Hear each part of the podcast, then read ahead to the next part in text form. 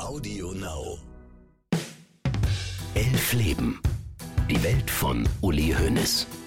Zu dem damaligen Zeitpunkt, wie es passiert ist, hat man sich das ja gar nicht vorstellen können, dass ja, ein Manager oder ein ehemaliger Mitspieler mit einem Flugzeug abstürzt und er ist der Einzige, der überlebt. Es gibt Biografien, wo solche Erfahrungen die Welt verändern. Ich weiß bis heute nicht, was der Grund war oder warum das, sie sich so zerstritten haben. Aber waren Sie nicht mit dabei? Ich war dabei. Das waren ja die dicksten Freunde. Die waren ab fünfzehn oder sechzehn im selben Zimmer. Die haben alles miteinander unternommen, die haben alles zusammen gemacht. Da muss ja mehr vorgefallen sein, wie vielleicht in der Öffentlichkeit bekannt worden ist. Mit Vollgas treibt Uli Hoeneß den F C Bayern zu neuen Erfolgen an. Da zieht ihm ein Ereignis den Boden unter den Füßen weg. Ein Flugzeugabsturz im Februar neunzehnhundertzweiundachtzig. Einziger Überlebender, Uli Hoeneß. Was macht das mit einem Menschen? Und wie macht man danach weiter? Heute bei Elf Leben. Mein Name ist Max Jakob Ost.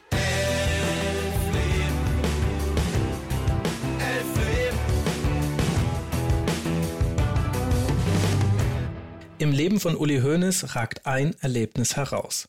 Vielleicht gerade deshalb, weil es mal nicht mit Sieg oder Niederlage, Geld oder Titeln zu tun hat. Es addiert der Biografie von Uli Hoeneß Bedeutung dazu, weil es den größtmöglichen Kontrast aufzeigt, den zwischen Leben und Tod. Uli Hoeneß hat überlebt, drei andere sind gestorben. Es fällt mir nicht ganz leicht, euch von seinem Flugzeugabsturz zu erzählen, weil es eigentlich ein höchst privates Erlebnis ist, weil es mit einem Unfallhergang zu tun hat, der nicht nur bei Beteiligten von damals, sondern auch bei Menschen, die Ähnliches erlebt haben, traumatische Erinnerungen hervorrufen könnte.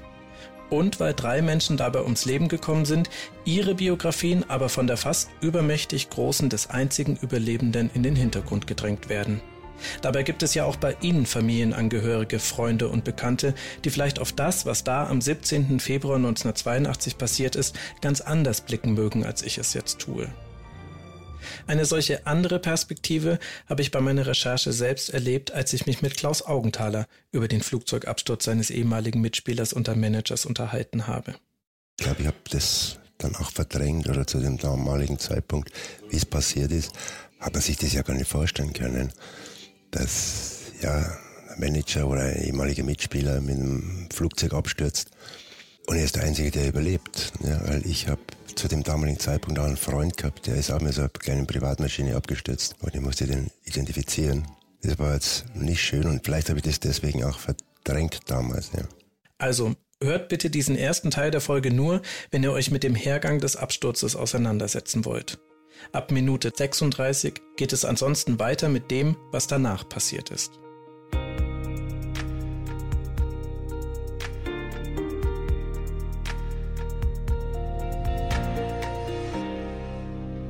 Wie ich euch in der letzten Folge erzählt habe, beginnt das Jahr neunzehnhundertzweiundachtzig für Uli Hoeneß ereignisreich. Der Vertrag von Trainer Paul Breitner wird verlängert, Bayern kommt im D F B-Pokal weiter, ärgert sich aber über eine späte Absage des Viertelfinals in Bremen und verliert deftig beim K S C mit Max Merkel als Trainer.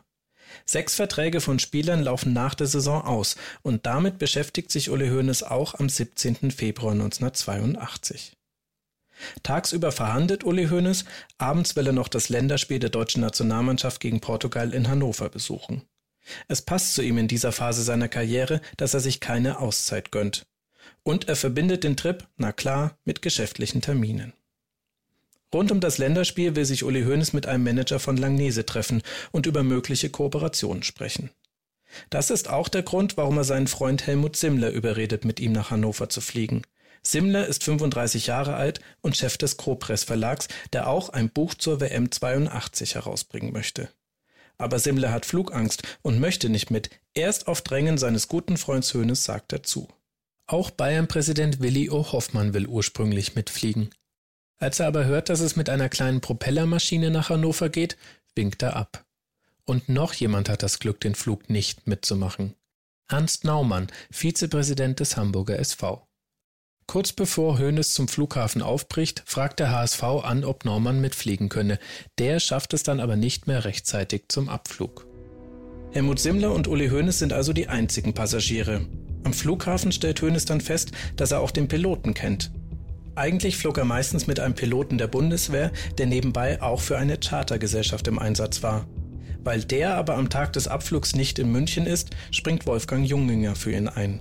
So erinnert sich Hoeneß.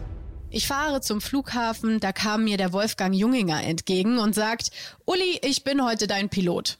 Wir kannten uns vom Skifahren, aber ich wusste nicht, dass der ein Flugzeug fliegen kann.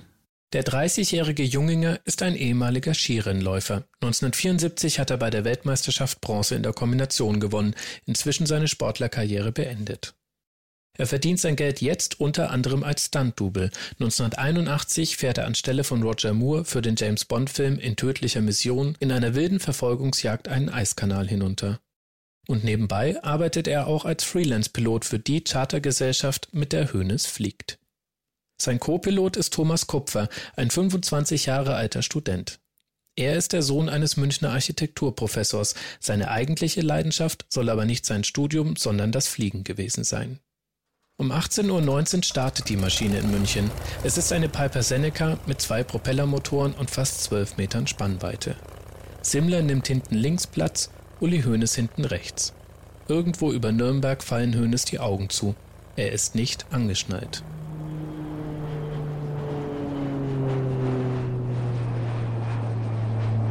Was jetzt passiert, daran kann sich Uli Hoeneß seiner eigenen Aussage nach nicht mehr erinnern. Und da die Maschine über keinen Flugschreiber verfügt, können auch wir den Unfallhergang nur rekonstruieren. Nach einer guten Stunde Flugzeit erreicht die Maschine den Luftraum über Hannover und bittet um Landeerlaubnis. Womöglich hat Pilot Junginger aber vor dem Anflug vergessen, das Mischverhältnis des Sprits wieder auf die schwerere Mischung zurückzustellen, die für Start und Landung nötig ist. Er hat Probleme beim Anflug, startet die Maschine durch und streift ein paar Bäume. Ein Fluglotse gibt ihm die Anweisung, eine Kurve zu fliegen und nochmal zu steigen. Junginger setzt einen Notruf wegen Engine Trouble, also Problemen mit dem Motor, ab, dann verschwindet seine Maschine vom Radar.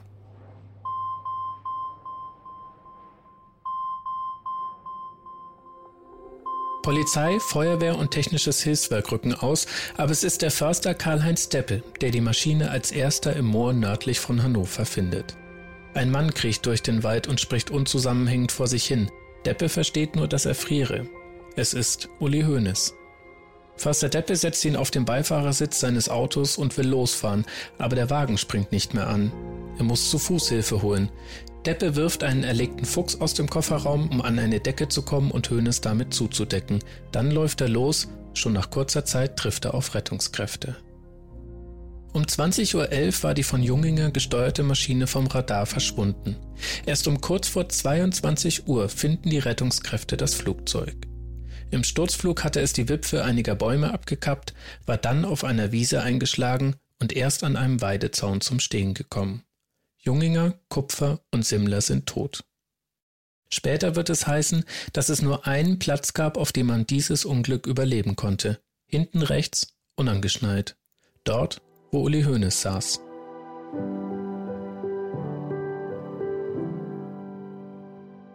Was macht ein solcher Unfall mit einem Menschen? So wichtig diese Frage für die Biografie von Uli Hoeneß sein mag, so wichtig ist mir eine gewisse Vorsicht bei der Suche nach ihrer Antwort. Ich würde gerne verstehen, was in Überlebenden von solchen Katastrophen vorgeht, ich will aber nicht spekulieren.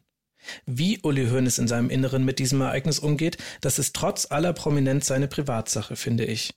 Aber mich interessiert der Blick eines Profis auf dieses Unglück. Ich treffe mich deshalb mit Andreas Müller-Cyran. Er ist Rettungsassistent, Psychologe und Seelsorger und hat vor rund dreißig Jahren das bundesweit erste Kriseninterventionsteam zur Betreuung von Menschen gegründet, die ein Trauma wie das hier beschriebene erlebt haben. Er hat Überlebenden des Anschlags vom elften September zweitausendeins genauso geholfen wie Opfern von Bus- und Zugunfällen. Unser erster Gesprächstermin verschiebt sich zum Beispiel, weil er spontan zu einem Schiffsunglück eilt. Es ist das erste Interview, das ich nach einer Zwangspause wegen Corona führe. Mit Mundschutz, Handschuhen und weitem Abstand zwischen ihm und mir. Wenn ich mich also etwas dumpfer als sonst anhöre, kommt von der Maske, die ich beim Interview getragen habe. Vielleicht liegt es an dieser ungewohnten Situation, vielleicht aber auch am Thema unseres Gesprächs. Ich bin ungewöhnlich nervös. Aber das ist wohl der Vorteil von Seelsorgern als Gesprächspartner. Müller-Cyran bringt mich schnell in eine entspanntere Stimmung. Also, was passiert denn nun mit einem Menschen, der Todesangst erfährt? Wichtig ist in dem Zusammenhang, dass das Ereignis plötzlich und in dieser Weise völlig überraschend auftritt. Also alles, was in dem Zusammenhang passiert, ist nicht der Beginn einer Erkrankung bei den allermeisten Menschen, sondern ist eine Aktivierung, eine lebensbedrohliche Situation zu überstehen. Wir können erst, jedenfalls in der breiten Menge von Menschen, seit gut siebzig, achtzig Jahren fliegen. Wir sind also von unserer genetischen Entwicklung und Weiterentwicklung her nicht darauf angelegt, Situationen von Verkehrsunfällen, Transportmittelunfällen gut zu überstehen, sondern die Gefahren, die früher lebensbedrohlich waren in, in der äh, stammesgeschichtlichen Entwicklung des Menschen, das sind Gefahren, die einen anderen Charakter haben. Und der Mensch hat deswegen sich bis heute entwickeln können, weil er eine natürliche Ausstattung hat, um lebensbedrohliche Situationen zu überleben. Wir sprechen gerne in der Psychotraumatologie von dem Säbelzahntiger. Säbelzahntiger, klar. Ich habe mir das von Müller-Cyran erklären lassen. Die Begegnung mit einem Säbelzahntiger ist ein Beispiel für die Art von Todesängsten, die unsere Vorfahren überstehen mussten. Stellt euch vor, ihr streift vor zigtausend Jahren beim Verdauungsspaziergang durch die Savanne und zack, da steht er, der Säbelzahntiger, Auge in Auge mit euch. Euer Puls rast, Adrenalin knallt rein, die Pupillen weiten sich und jetzt habt ihr genau zwei Optionen. Kampf oder Flucht, das sind die beiden klassischen Verhaltensmuster, die dazu geführt haben, dass wir Menschen die letzten hunderttausend Jahre recht gut überlebt haben. Wenn wir heute in einer lebensgefährlichen Bedrohung sind, dann haben wir im Grunde das Repertoire, um uns genauso zu verhalten wie unsere Vorfahren. Nur das Problem ist, dass die lebensgefährlichen Bedrohungen in unserer Zeit nicht mehr von einem Säbelzahntiger ausgehen, auch selten von einem sonstigen Tiger, sondern dass ganz andere Situationen sind, in denen wir uns heute in unserer, in der Moderne bewegen. Das sind Verkehrsunfälle, das sind Gewalterfahrungen, es sind Transportmittelunfälle, also ganz andere Situationen. Aber neurologisch sind wir noch so konditioniert, wie unsere Vorfahren vor zweihundert, vor zweitausend oder zwanzigtausend Jahren.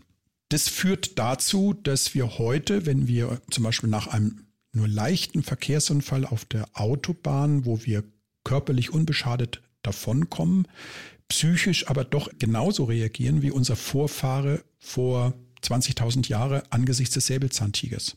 Hättet ihr wahrscheinlich auch nicht gedacht, dass wir in diesem Podcast noch über Säbelzahntiger reden, oder?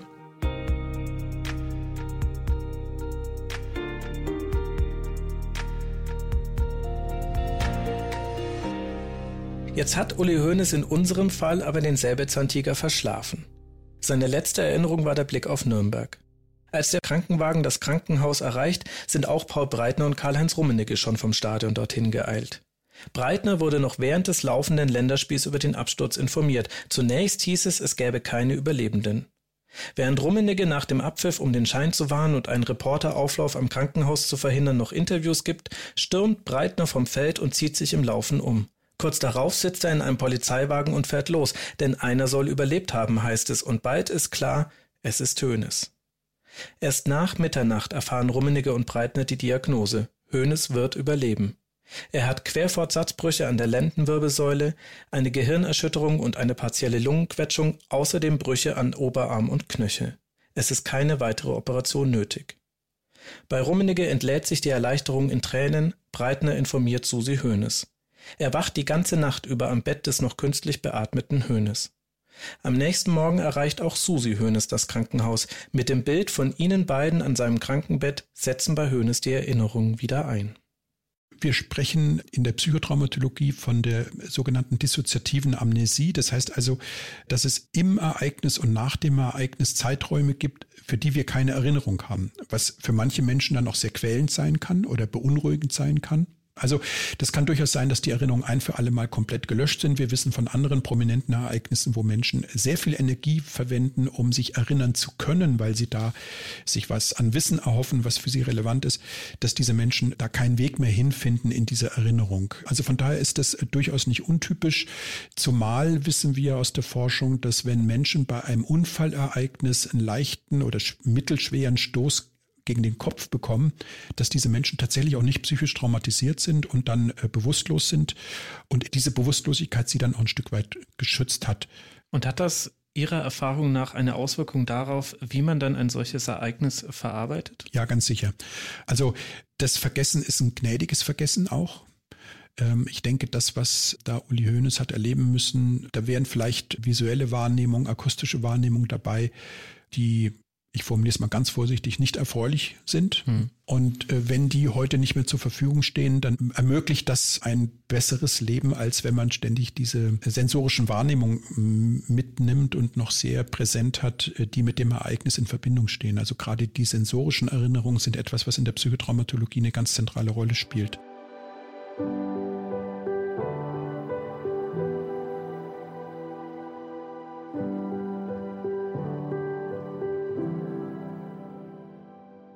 Uli Hoeneß hat an diesem Tag also gleich mehrfach Glück. Er sitzt am einzigen Platz im Flugzeug, an dem er überleben konnte. Er ist nicht angeschnallt, was in diesem Fall gut für ihn war. Und er hat nach allem, was man weiß, den Vorteil, sich an den Absturz und das danach nicht mehr erinnern zu können. Trotzdem geht der Absturz natürlich nicht spurlos an ihm vorbei. Drei Menschen sind gestorben, zwei davon kannte er. Und einen davon hatte er ja sogar überredet, mitzufliegen. Der Schock könne noch kommen, sagte er nach seiner Rückkehr nach München, aber im Moment fühle er eigentlich nur unwahrscheinlichen Schmerz wegen des Todes von Helmut Simmler, der ein echter Freund war. Am Mittwoch war Hoeneß abgestürzt, nur drei Tage später landet er am Samstagmittag schon wieder in München und wird ins Klinikum Großhadern gebracht. Ja, richtig, er landet. Der Rücktransport nach München ist eine typische Paul-Breitner-Aktion. Die Fahrt im Auto zu machen, geht wegen der Verletzung nicht. Es muss geflogen werden. Also begleitet Breitner Hoeneß und dessen Frau zum Rollfeld, auf dem zwei Flugzeuge stehen. Hoeneß steuert instinktiv auf eines von beiden zu. Es ist ein düsengetriebenes Modell. Aber Breitner zieht ihn kurz am Arm zur anderen. Da steht eine zweimotorige Propellermaschine, ähnlich zur Absturzmaschine. Das hatte Breitner bewusst so organisiert. Ein Manager darf keine Angst vorm Fliegen haben. Sollte sie sich bei Uli Hoeneß gebildet haben, muss er sich ihr jetzt gleich stellen. Er besteht die Prüfung und besteigt die Maschine. Aber ihr hättet mal das Gesicht von Traumaexperte Müller-Cyran sehen sollen, als ich ihm vom Rückflug erzählt habe. Also psychotraumatologisch ähm, würde ich das als Intervention nicht empfehlen, nicht grundsätzlich empfehlen, sondern mit dem betreffenden Menschen vorher abklären. Aber mir geht es jetzt gar nicht darum, hier irgendwie jemanden belehren zu wollen im Nachhinein. Das wäre ja geradezu lächerlich. Es gibt äh, diese, diesen Spruch, ähm, der in Deutschland sehr verbreitet ist: Ein Reiter, der vom Pferd fällt, der soll sich wieder aufs Pferd setzen und weiterreiten. An diesem Spruch ist was sehr Wahres, genauso wie was sehr Richtiges an der Intervention von Paul Breitner war. Mhm. Das funktioniert aber nur, wenn der Reiter, der sich wieder aufs Pferd setzt, von seinem Sturz vom Pferd ähm, sich nicht zum Beispiel das Bein gebrochen hat, weil dann könnte er sich nicht wieder draufsetzen und weiterreiten. Deshalb ist immer die Frage äh, einzuschätzen und abzuschätzen, ist der vom Pferd gestürzte Reiter körperlich und psychisch in der Lage, wieder sich aufs Pferd draufzusetzen. Und da gibt es Situationen, wo dieses wieder sich aufs Pferd draufsetzen überhaupt erst die Traumatisierung vertieft, also eher fatal ist. Es gibt aber auch manche oder viele Situationen, wo es tatsächlich gut und angemessen ist, dass der Reiter sich bald wieder aufs Pferd draufsetzt und weiterreitet. Also das Bild jetzt von dem Rückflug von Hannover nach München finde ich sehr eindrucksvoll, hat offenbar nichts geschadet und jetzt im Nachhinein können wir sagen, war völlig okay, war eine gute Intervention. Wenn ich jetzt auf dem Flugfeld stehen würde in Hannover, wäre ich mit meiner Intervention diesbezüglich nicht so sicher und würde das erst nochmal abklären. Wir haben das in anderen Situationen mehrfach gehabt, wo nach schweren Busunfällen mit mehreren Toten Menschen dann mit einem anderen Bus nach Hause hätten fahren sollen. Und die das dann also ähm, sehr klar und ähm, nicht mehr nur dankend, sondern zum Teil auch wütend abgelehnt haben. Ja. Ich glaube, ich lehne mich nicht aus dem Fenster, wenn ich sage, Paul Breitner und Uli Hoeneß führen beide unorthodoxe Leben. Und trotzdem finde ich, dass die Rückkehr von Hoeneß nach seinem Flugzeugabsturz eine eigene Qualität hat. Wobei man auch sagen muss, neunzehnhundertzweiundachtzig war man in Deutschland noch weit entfernt von einem wissenschaftlich fundierten Umgang mit potenziell traumatisierten Menschen. Als ich Müller-Cyran nach dem Zustand der Forschung Anfang der achtziger frage, lacht er nur. Der Begriff der Psychotraumatologie sei noch in den neunzigern kaum bekannt gewesen. Es passt ja auch zu Breitner und Hoeneß. In ihrem Leben geht es immer nach vorne, gerade in dieser Phase. Vom Flughafen in Hannover reist Paul Breitner direkt nach Bremen. Noch am selben Abend spielt der F C Bayern im D F B-Pokal Viertelfinale. Beim zwei zu eins Sieg nach Verlängerung macht Breitner ein herausragendes Spiel. Er schießt beide Tore und sichert so das Halbfinale. Seit Mittwoch hatte er kaum geschlafen.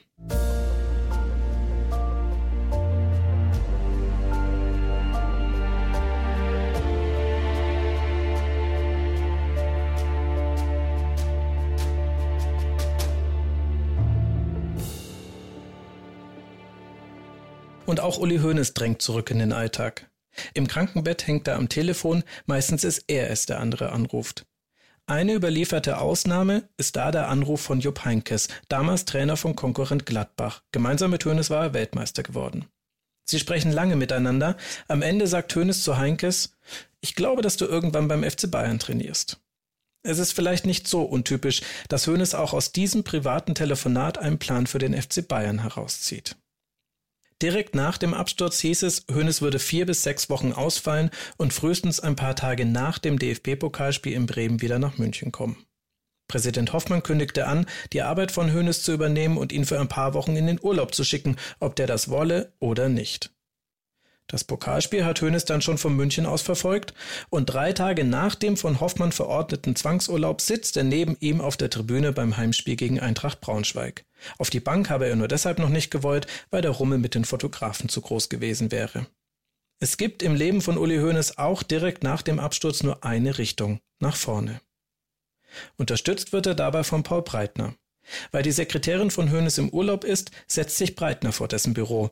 Wer nicht willkommen ist, weil er die Abwesenheit von Hoeneß zum eigenen Vorteil ausnutzen könnte, den grätscht Breitner ab.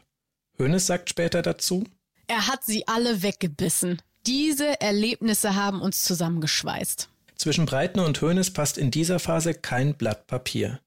Was im nächsten Jahr passieren wird, scheint unvorstellbar. neunzehnhundertdreiundachtzig wird die Freundschaft zwischen beiden zerbrechen. Danach sprechen sie zehn Jahre lang kein Wort mehr miteinander.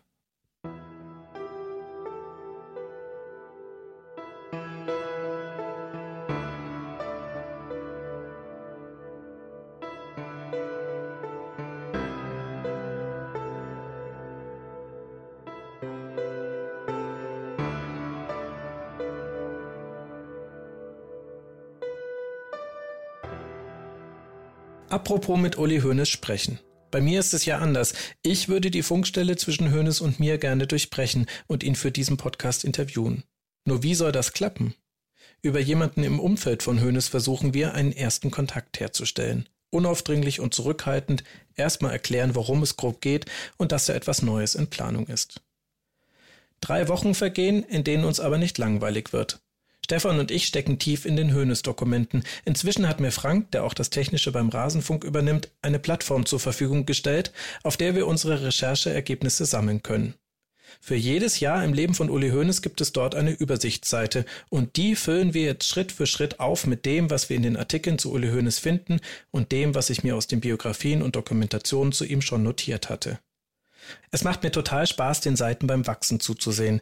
Faszinierend, was alles in einem Leben steckt. Wochenlang rufe ich unser Recherchearchiv als erstes am Tag auf und schließe es erst vor dem Zubettgehen. Aus der Freude entwickelt sich allerdings langsam auch eine Sorge. Wie sollen wir das alles nur in elf Folgen packen? Und wie erzählt man eine Geschichte, die jeder schon kennen kann, so, dass sie trotzdem spannend bleibt? Ruben holt jemanden ins Team, der mir dabei helfen soll. Bewaffnet mit meiner Episodenstruktur treffe ich mich mit Burkhard Feige, einem Regisseur und Drehbuchautor.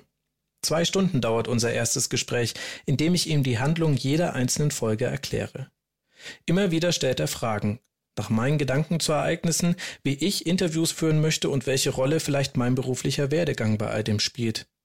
Bis ich endlich verstehe, warum er das macht. Ich soll das auch im Podcast erzählen. Eine kleine Vorstellung von mir war geplant, vielleicht auch mal ein Blick hinter die Kulissen. Aber Burkhard sieht das als zweiten Handlungsstrang, der sich durch alle Folgen ziehen soll. Mist, dann hätte ich ja alles bisher aufzeichnen müssen, was wir so erlebt haben, sage ich. Und ab jetzt geschieht genau das. Bei wichtigen Entscheidungen läuft immer ein Aufnahmegerät. Und damit auch bei unserer Verabschiedung. Aber das wird super. Also ich mache mir da keine Sorgen. Das wird das in jedem gut. Fall wird das toll. Ja. Ähm, ich finde, es ist ganz klar irgendwie. Ähm, du bist da total drin in dem Thema und jetzt wird es spannend, ob du ihn kriegst oder nicht. Aber ich denke, es ist unabhängig davon, wird es toll. Ich bin echt erleichtert, dass auch jemand, der mich nicht kennt, das Konzept mag. Habt ihr ja vielleicht gehört. Zu Hause überarbeite ich die Struktur und schaue rhythmisch aufs Handy. Wann höre ich was von Uli?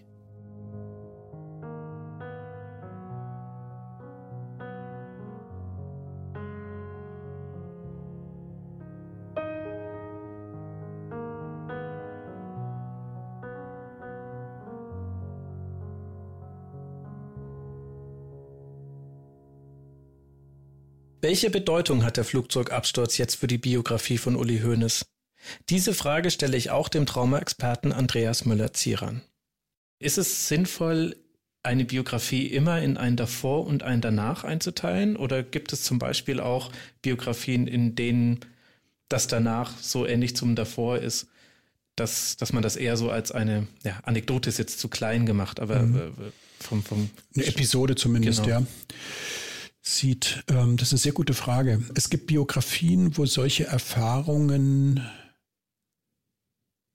ähm, die Welt verändern. Jeder traumatischen Erfahrung ist die sogenannte, fantastisches Fremdwort, Annihilisation. Also die Erfahrung, ich kann zunichte werden, also zu nichts werden. Ich, ähm, mein Leben hängt an einem seidenen Faden. Und es gibt Menschen, die diese Erfahrung so erschüttert, dass sie tatsächlich ihr Leben danach neu ausrichten. Es gibt andere Menschen, die quasi achselzuckend aus so einer Situation rausgehen und die das so als eben interessante Anekdote oder Episode ihrer Biografie verstehen. Da gibt es keine Vorhersagbarkeit. Da geht es um die Persönlichkeitsstruktur des Menschen. Es geht vor allem um seine persönlichen Deutungsmuster im Hinblick auf das Ereignis. Wenn ich mich als grandiosen Überleber sehe, ist es doch völlig selbstverständlich, dass ich da rauskomme, ohne dass mir ein Haar gekrümmt wird. Wenn ich mich aber sehr intensiv in meiner Verletzlichkeit wahrgenommen habe, dann ähm, kann es sein, dass, das, dass ich ähm, nach dieser Erfahrung meine Biografie komplett neu ausrichte. Ohne über die Persönlichkeitsstruktur von Uli Hoeneß aus der Ferne zu urteilen, können wir diese Frage also nur beantworten, indem wir uns das Verhalten von Uli Hoeneß nach dem Absturz anschauen und das zu Rate ziehen, was er selbst dazu gesagt hat. In dieser Nacht sei der Sunnyboy in ihm gestorben, ist zum Beispiel eine seiner Aussagen dazu. Und der Absturz sei der Auslöser für sein soziales Engagement gewesen. Das sagt er über zwanzig Jahre später.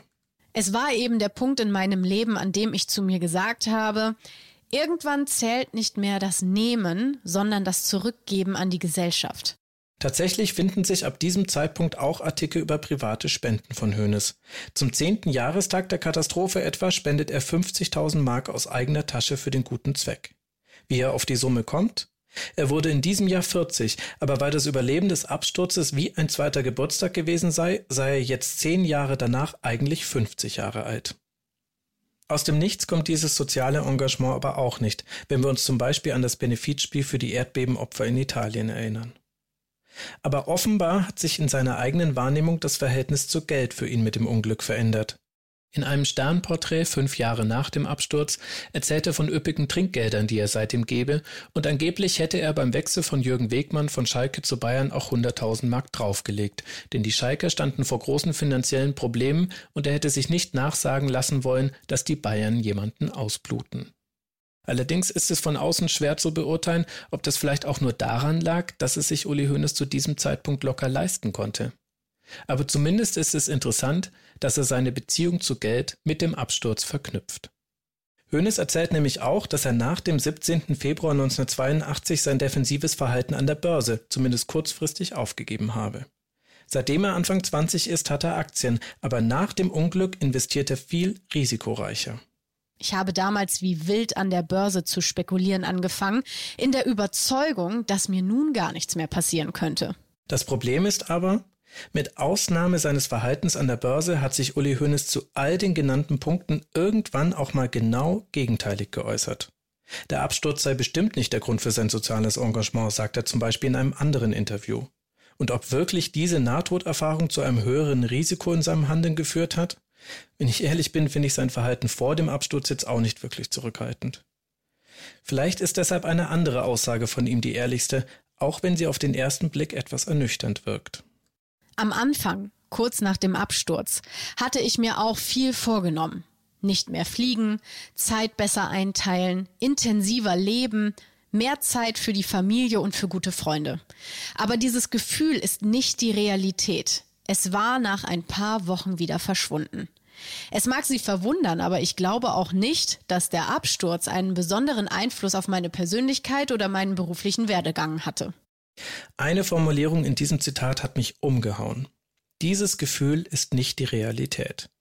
Was für ein Satz, wenn man mal über ihn nachdenkt. Aber es stimmt ja. So wie Uli Hoeneß seine Realität gestaltet, ist da keinerlei Platz für ein Zurücklehnen. Sein Präsident wollte ihm eine Pause aufzwingen, aber Uli Hoeneß so schnell weiterarbeiten wie möglich, aus welchen Gründen auch immer. Er ist die Frage nach dem Absturz im Grunde so angegangen, wie Paul Breitner die Frage seines Rücktransports nach München. Offensiv, schonungslos gegenüber sich selbst und mit dem Blick auf die Jagd nach weiteren Erfolgen. Dieses Verhalten kommt euch bekannt vor? Mir auch. Im Grunde verhält sich Uli Hoeneß nach dem Absturz genauso wie nach Rückschlägen als Spieler. Auch wenn die Dimension eine andere ist, klar.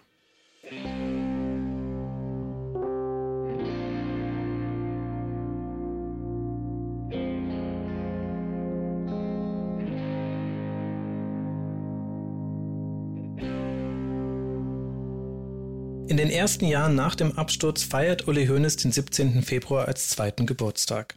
Bis ihm der bittere Beigeschmack zu groß wird, einen Tag zu feiern, an dem drei Menschen gestorben sind. Laut Müller-Cyran ist beides typisch für Überlebende einer Katastrophe, sowohl das Feiern des Jahrestags als auch das langsame Vergessen. Hoeneß hat das Unglück aber nicht beiseite geschoben. Die Zeitungsausschnitte dazu hat er aufgehoben und sieht sie sich nach eigener Aussage auch heute noch immer wieder an. Doch obwohl die Berichte zum Flugzeugabsturz ganze Zeitungsseiten füllten, steht in ihnen nicht die ganze Geschichte. So hat die Öffentlichkeit zum Beispiel erst siebenundzwanzig Jahre nach dem Unglück erfahren, dass Uli Hoeneß kurz davor schon einmal in einem Flugzeug um sein Leben fürchtete. Bei einem Flug von Bologna nach München geriet das kleine Privatflugzeug, in dem Hoeneß saß, in einen Hagelsturm. Mit ihm an Bord war unter anderem der heutige Hertha-Präsident Werner Gegenbauer. Gegenbauer und ich haben uns an der Hand gehalten und wussten, das war's. Am Ende ist das sogar ein positives Gefühl. Wenn du merkst, du hast keine Chance mehr, dann geht's dir plötzlich gut. So wird Hoeneß im S Z-Magazin zweitausendneun zu diesem Vorfall einige Monate vor dem Absturz zitiert. Es ist alles andere als untypisch für ihn, dass das so lange nicht bekannt war. Uli Hoeneß ist es immer erstaunlich gut gelungen, den privaten Hoeneß aus der Öffentlichkeit herauszuhalten. Bei allem, was über den Absturzhergang hinausgeht, hat er selbst irgendwann entschieden, es mitzuteilen. So wissen wir zum Beispiel auch, dass er nur noch mit Berufspiloten fliegt und seinen Kindern verboten hat, Billigflieger zu nutzen. Die Mehrkosten im Preis zahlt ihnen Hoeneß. Was wir ebenfalls wissen, auch seine Retter hat er nicht vergessen.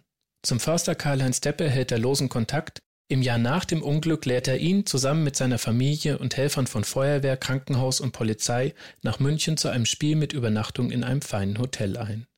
Bis sechs Uhr am Morgen habe die Runde aus fünfzig bis sechzig Personen gefeiert, erzählt Deppe später. Aus dem erlegten Fuchs, den er aus dem Auto geworfen hatte, um an die Decke vor Hoeneß zu kommen, lässt Deppe eine Stola fertigen. Beim Wiedersehen nach einem Jahr schenkt er die Stola Susi Hoeneß. Wer weiß, ob er zum richtigen Zeitpunkt an der Absturzstelle vorbeigekommen wäre, wenn er den Fuchs nicht noch erlegt hätte, sagt er. Deppe hat aus seinem Erlebnis mit Hoeneß nie Profit geschlagen. Angebote von Boulevardzeitungen für viel Geld, seine Geschichte ausführlich zu erzählen, hat er Zeit seines Lebens abgelehnt. Im Juni zweitausendneunzehn ist Karl-Heinz Deppe gestorben. Er ist ein gutes Beispiel für die blinden Flecke, die wir Journalisten beim Erzählen von solchen Unglücken wie dem von den vier Insassen der abgestürzten Piper Seneca manchmal haben. Im Fokus auf die Überlebenden, in diesem Fall Hoeneß, geraten sowohl die Verstorbenen als auch die Perspektive derjenigen aus dem Blick, die beruflich oder zufällig am Unfallort Teil des Geschehens sind. Und die ja auch mit einer solchen Tragödie umgehen müssen. Uli Hoeneß ist schon wenige Tage nach dem Absturz zum ersten Mal wieder geflogen. Karl-Heinz Deppe hat nach dem Unglück sein Leben lang versucht, das Fliegen zu vermeiden. Wie jemand ein solches Unglück verarbeitet, das ist einfach höchst individuell und kann im Grunde nur von der Person selbst beantwortet werden. Ich bin der Überzeugung, dass die Deutung eines solchen Ereignisses für die eigene Biografie ähm, etwas sehr, sehr unterschiedlich sein kann. Es könnte sein, dass ein Mensch in, in Zukunft eher übervorsichtig reagiert und sagt, jetzt bin ich schon einmal dem Tod von der Schippe gesprungen, jetzt passe ich besonders auf und bin besonders achtsam, vielleicht auch zwanghaft oder wie auch immer, um die Dinge kontrollieren zu können. Es kann aber auch Menschen geben, die nach so einer Erfahrung sagen, wie ich gerade schon angedeutet habe, mir passiert nichts. Also das Ereignis hat ja gezeigt, alle anderen sind gestorben, haben es nicht überlebt, ich habe es überlebt. Da gibt es ein Schicksal, manche nennen dieses Schicksal dann auch Gott oder wie auch immer man das bezeichnen mag. Ich bin gefeit, ich bin geschützt offenbar. Ich habe mit einem Menschen Kontakt gehabt, der lange in Geiselhaft war, in einer sehr gewalttätigen Geiselhaft, der immer wieder dann danach Situationen aufgesucht hat, in denen er wieder hätte in Geiselhaft kommen können, während andere genau, genau das Gegenteil tun, auf der gleichen Achse genau das Gegenteil tun, also nie mehr in so eine Situation auch nur von Ferne kommen. Da gibt es eine ganz große Varianz, ja. Tut mir leid, dass ich Ihnen da keine Eindeutigkeiten sagen kann, aber das, nee, was Sie da schildern, ist, genau. liegt durchaus in der Bandbreite einer Reaktion und Umgangsform auf eine traumatische Erfahrung. Das ist also nichts völlig Überraschendes oder Neues. Aber ich finde, genau das ist ja das Richtige, dass Sie, dass Sie da mir die ganze Bandbreite aufzeigen. Denn ich gewinne immer mehr den Eindruck, den ich auch schon vor unserem Gespräch hatte, wenn man als jemand, der außen steht und der nicht in, in einem direkten Umfeld einer Person ist, die eben ein solches Erlebnis erlebt hat, verbietet sich's, glaube ich, eigentlich daraus zu große Schlüsse zu ziehen, denn ja, man müsste eigentlich genau. Ein genau, eine genaue Kenntnis der Persönlichkeitsstruktur vor und nach dem Unfall haben und selbst dann würde man als Laie, sage ich jetzt mal, noch im Trüben fischen. Richtig. Ich würde es gern mit ihm selber besprechen. Ich würde gern von ihm selber hören, wie er das einschätzt, wie er das Ereignis, wenn er überhaupt dazu sprachfähig ist und bereit ist, dazu zu sprechen, weil viele Menschen vermeiden das dann auch, was nachvollziehbar ist, welche Bedeutung er dem Ereignis in seiner Biografie gibt. Ich tue mir immer schwer, jemandem das so von außen zuzuschreiben, ohne das mit ihm selber auch in einem guten Rahmen auch angesprochen zu haben.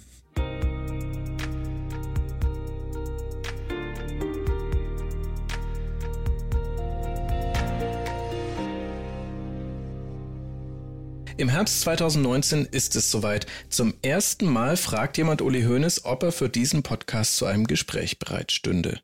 Schon vorher sagt uns sein Bekannter aber, er könne sich das kaum vorstellen, dass Hoeneß da mitmache, aber er werde sich mal vorsichtig herantasten am Wochenende. Es dauert noch ein bisschen länger, aber dann ist klar, nein, auf diesem Weg werden wir keinen Erfolg haben. Wie viel vom Projekt dann doch erzählt wurde, weiß ich gar nicht. Ich glaube ehrlich gesagt nicht so viel. Es muss nicht mal die Form eines Podcasts sein, auf die Hoeneß keine Lust hat. Schon das Wörtchen Biografie könnte zu viel sein. Achtung, Hefte weg! Wer erinnert sich noch an diesen Ausspruch von ihm? Wenn ihr den Uli Hoeneß kennenlernen wollt, das habt ihr schon selbst geschafft. Und wenn ihr wollt, könnt ihr es im Google nachschauen. Denn was anderes haben die, die die Bücher geschrieben haben, auch nicht gemacht.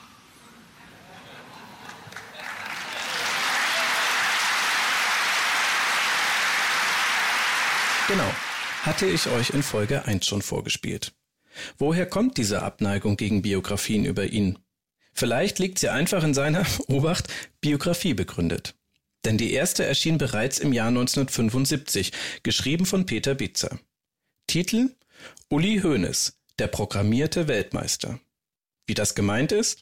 Gleich auf einer der ersten Seiten schreibt Bietzer: Uli Hoeneß nimmt für sich Popularität in Anspruch. Und wenn er in den Spiegel schaut, darf er sich auch fragen, warum denn nicht? Er ist blond und kräftig gewachsen, jung und erfolgreich in einer Sportart, die für derartige Kriterien der Selbsteinschätzung alle Hilfsmittel bietet. Doch von der Karriere des Uli Hoeneß geht der kalte Glanz eines Computers aus. Aber wer liebt schon Computer? Selbst als Technik-Nerd, der seine Computer sehr gern hat, kann ich verstehen, das muss nerven, wenn andere über dich schreiben und so urteilen. Ich habe Peter Bietzer, der Uli Hoeneß ja schon als fünfzehnjährigen kannte, gefragt, wie der damals auf das Buch reagiert hat. Und da hat er da angerufen und hat gefragt, was denn da sein Anteil wäre am Honorar, weil er natürlich ausging von unglaublichen Summen, die man da verdienen kann, was ja leider nicht der Fall ist. Und da habe ich gesagt, gar nichts, du bist eine öffentliche Person und jeder hat das Recht, über dich zu schreiben, sowas, sofern es nicht justiziabel wird. Ja, hatte mir nicht übel genommen, das war halt so dann. Hm. Auch wenn Bietzer sagt, Hoeneß habe ihm das nicht übel genommen, es erklärt vielleicht, wie kritisch er Biografien sieht. Und das hat sich über die Jahre hinweg dann auch nicht verändert. Ich habe ihm auch einen Brief geschrieben, habe ich noch im Computer. Das muss gewesen sein zweitausendzehn, als er ans Aufhören gedacht hat als Manager. Gesagt, Mensch Uli, lass uns doch zusammen ein Buch machen über dein Leben. Und zwar ein zeitgeschichtlich angelehntes Buch, denn seine ganze Zeit, siebziger, achtziger, neunziger Jahre, er war ja immer eine Person der Zeitgeschichte. Ist ja nicht nur auf dem Fußballplatz zu sehen gewesen. Und da hat er mir dann nie drauf geantwortet. Und später hat er gesagt, bevor ich eine Biografie schreibe, wandere ich nach Australien aus. Unter uns, das Hoeneß-Zitat mit dem Auswandern nach Australien kannte ich im Herbst zweitausendneunzehn noch nicht. Das hat mir Peter Bietzer erst ein paar Monate später erzählt. Vielleicht zum Glück, denn so bin ich im Herbst nicht entmutigt, sondern neugierig. Ich würde einfach gerne hören, was Uli Hoeneß zu diesem Projekt sagt. Und wer weiß, vielleicht kann ich ihn ja doch irgendwie packen. Nachdem der Kontakt zu ihm über sein Umfeld nicht klappen wird, hole ich mir bei einigen Kollegen Rat, die den F C Bayern und Uli Hoeneß begleiten oder begleitet haben. Und spätestens nach dem dritten Telefonat ist mir dann klar, es gibt sowieso nur einen anderen Weg, Hoeneß zu kontaktieren. Ausnahmslos alle Journalisten berichten mir von Faxen, die sie an ihn geschickt haben. Schreib deine Telefonnummer und dein Anliegen drauf, dann ruft er dich hundertprozentig zurück. Äh, okay. Ich dachte, das Fax an Hoeneß wäre eher so ein Mythos. Weil er sich moderner Technik verweigert, muss man ihm faxen. Im Jahr zweitausendzwanzig. Die meinen es aber alle ernst. Ich telefoniere mit dem Autor eines Buchs über einen Ex-Profi, der auch beim F C Bayern gespielt hat, stelle ihm das Projekt vor und erhoffe mir ein paar Tipps. Auch bei ihm dieselbe Antwort. Hab mir die Faxnummer besorgt, hingeschrieben, Hoeneß ruft dann zurück. Ach so, hast du seine Faxnummer eigentlich schon? Äh, nein? Okay, schicke ich dir gleich noch.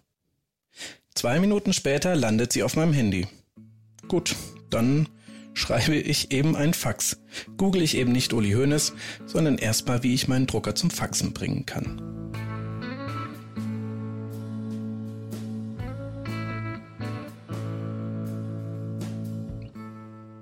Nach dem Flugzeugabsturz im Februar verläuft das Frühjahr neunzehnhundertzweiundachtzig für Uli Hoeneß dann auch sportlich turbulent.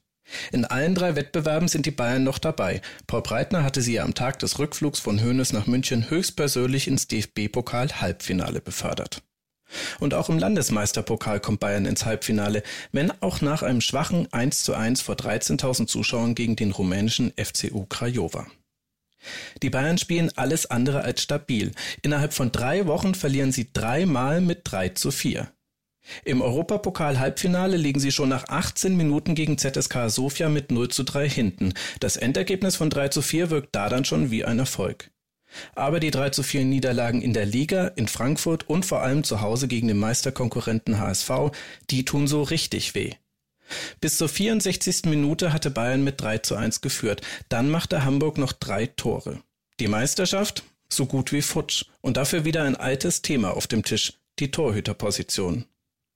Schon nach dem drei zu vier bei Eintracht Frankfurt war bekannt geworden, dass Uli Hoeneß mit Eike Immel von Borussia Dortmund verhandelt hat.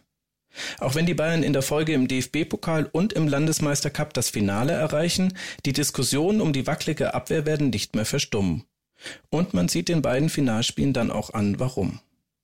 Im D F B-Pokalfinale spielen die Bayern gegen den Außenseiter Nürnberg, liegen aber zur Halbzeit sensationell mit null zu zwei hinten.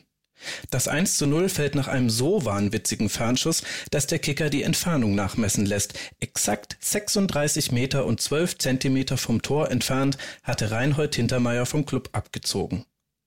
Beim drei zu vier in Frankfurt hatte noch Walter Junghans gepatzt. Jetzt sieht sein Ersatz Manfred Müller nicht gut aus. Und die Bayern spielen insgesamt schlecht, haben nur eine Torchance in der ersten Hälfte. Uli Hoeneß hält es an der Seitenlinie kaum aus. Nach dem Anschlusstreffer durch Rummenigge sind ihm die Balljungen nicht schnell genug und er hüpft selbst über die Bande, um ihre Arbeit zu erledigen. Am Ende gewinnen die Bayern das Spiel zwar mit vier zu zwei, aber sie müssen alles dafür investieren. Auch deshalb wird wohl Dieter Hoeneß zum Sinnbild für dieses Spiel. Der hatte sich in der ersten Halbzeit eine klaffende Kopfwunde zugezogen und köpft kurz vor Schluss mit einem blutdurchtränkten Turban den letzten Treffer. Immerhin eine Sache ist vom Fußball aus den achtzigern noch bis heute geblieben, der laxe Umgang mit Kopfverletzungen.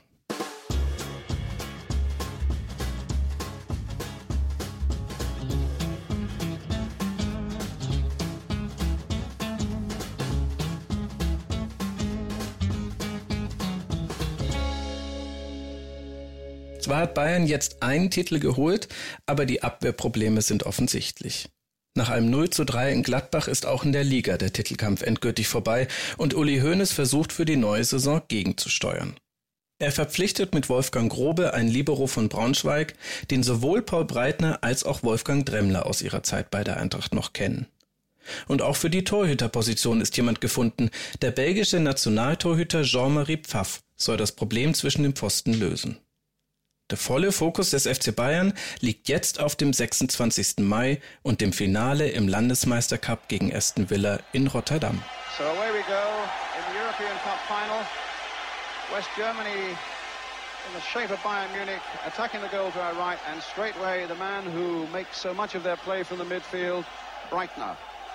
To the number six, Kraus, a real terrier of a little midfield player. But here come Aston Villa. That's a good break deep out of uh, a long way back from Gordon Cowans, finding Peter with, uh, but Augenthaler's there, finding the number ten. Der Europapokal der Landesmeister ist inzwischen fest in englischer Hand. Fünfmal in Folge kam der Sieger von der Insel, dreimal der F C Liverpool, zweimal Nottingham Forest. Aber Bayern ist die einzige deutsche Mannschaft, die in einem solchen Finale noch nie verloren hat. Außerdem hatte der D F B wegen Verletzungsproblemen bei Bayern sogar das Ligaspiel gegen Bielefeld noch kurzfristig um einen Tag vorverlegt. Und Aston Villa selbst hat noch nie ein internationales Finale gespielt. Kann Bayern also die englische Dominanz im wichtigsten europäischen Vereinswettbewerb durchbrechen? Der Start verläuft gut. Bayern geht das Finale routiniert an, während Aston Villa schon ab der zehnten Minute auf seinen Torhüter verzichten muss. Den verletzten Jimmy Rimmer ersetzt Nigel Spink, der in dieser Saison noch keine Minute für Villa gespielt hat. Aber die Bayern vergeben Chance um Chance. The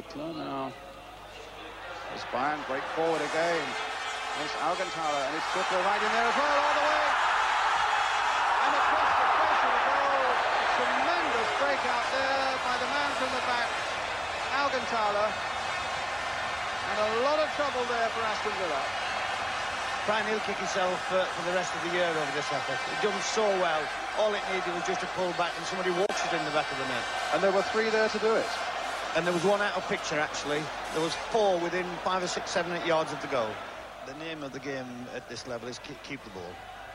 Gutler. The more you keep the ball, the better chance you have. Augenthaler. This big defender's coming forward more and more now. And there's another good break. And he's getting Rummenigge on his way this time. With Hoeneß waiting in the middle and Dürnberger coming into space for the drive. No. Brighton's there. Dürnberger's there. Brilliant save by Spink. I thought he had gone past him, but it hadn't.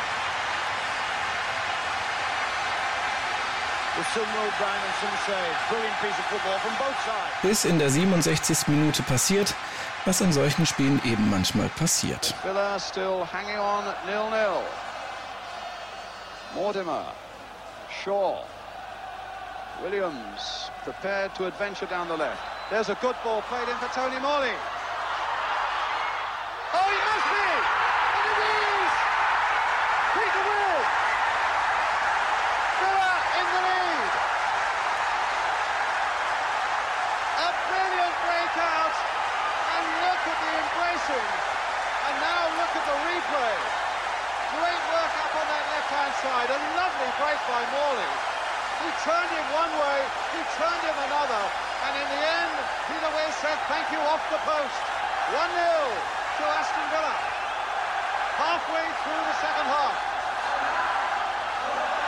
there's not a better example of what football's all about, then I don't know what is. It could have been three-nil down. And Peter Witt just took that goal in. Absolutely brilliant. And he's not scored a European goal since the first round of this season, but now they've got to concentrate because here are Bayern again. Bayern schießt zwar noch ein Tor, aber aus Abseitsposition.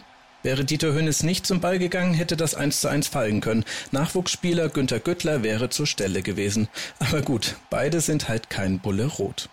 Und so verlieren die Bayern zum ersten Mal in ihrer Geschichte ein Europapokalfinale. England feiert den sechsten Sieger in Folge in diesem Wettbewerb.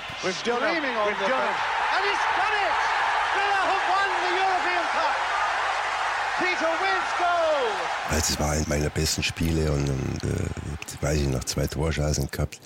Wir haben Aston Villa im Griff gehabt und machen einen Fehler und verlieren das Finale. Ja.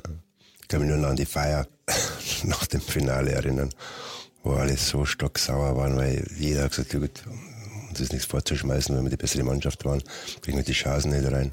Und die ganze Nacht durchge, in Anführungszeichen, feiert, Frustsaufen war das mehr oder weniger, dass wir das Hotel nicht demoliert haben. Ja. Das Hotel blieb heil, aber dafür hat das Selbstverständnis der Bayern Schaden genommen. Auf der Zielgeraden ist ihnen der Saft ausgegangen, auch weil junge Spieler die Lücken der verletzten Alten nicht füllen konnten. Dass sich der aus dem Nachwuchs einst hochgezogene Reinhold Marti nach fünfzig Minuten wegen einer Zerrung für Güttler hatte auswechseln lassen, bringt Hoeneß auf die Palme. Mir hätte man in diesem Alter die Beine absägen müssen, ehe ich in einem Europacup-Finale das Feld verlassen hätte, schimpft er. Unglaublich sowas. Und nach allem, was wir über den jungen Spieler Hoeneß wissen, muss man sagen, da hat er wahrscheinlich sogar recht.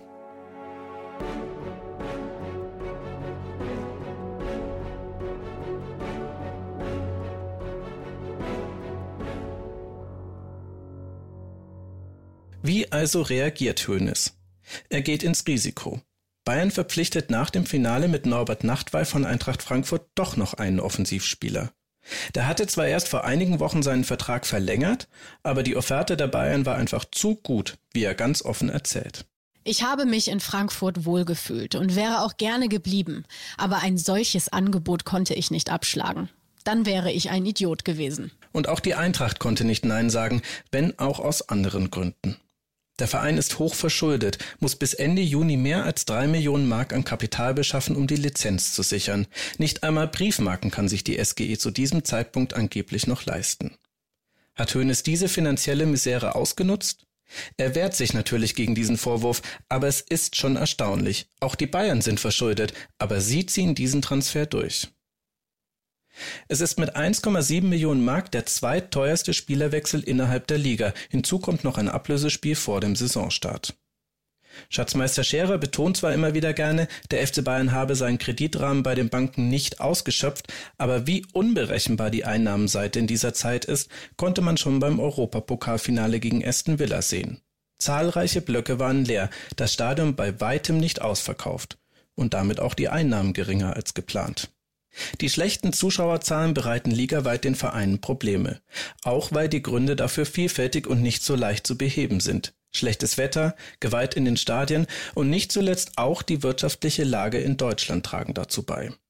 Im Herbst neunzehnhundertzweiundachtzig steigt die Arbeitslosenzahl erstmals auf über zwei Millionen Menschen. Die zunehmende Technologisierung von Arbeitsplätzen führt zu massenweisen Entlassungen.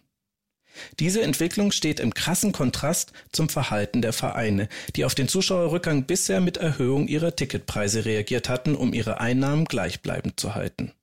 Und während auf der einen Seite viele Deutsche immer weniger Geld in der Tasche haben, zeigt sich der deutsche Fußball weder bescheiden noch attraktiv. Mit seinem Höhepunkt bei der W M, die neunzehnhundertzweiundachtzig in Spanien stattfindet.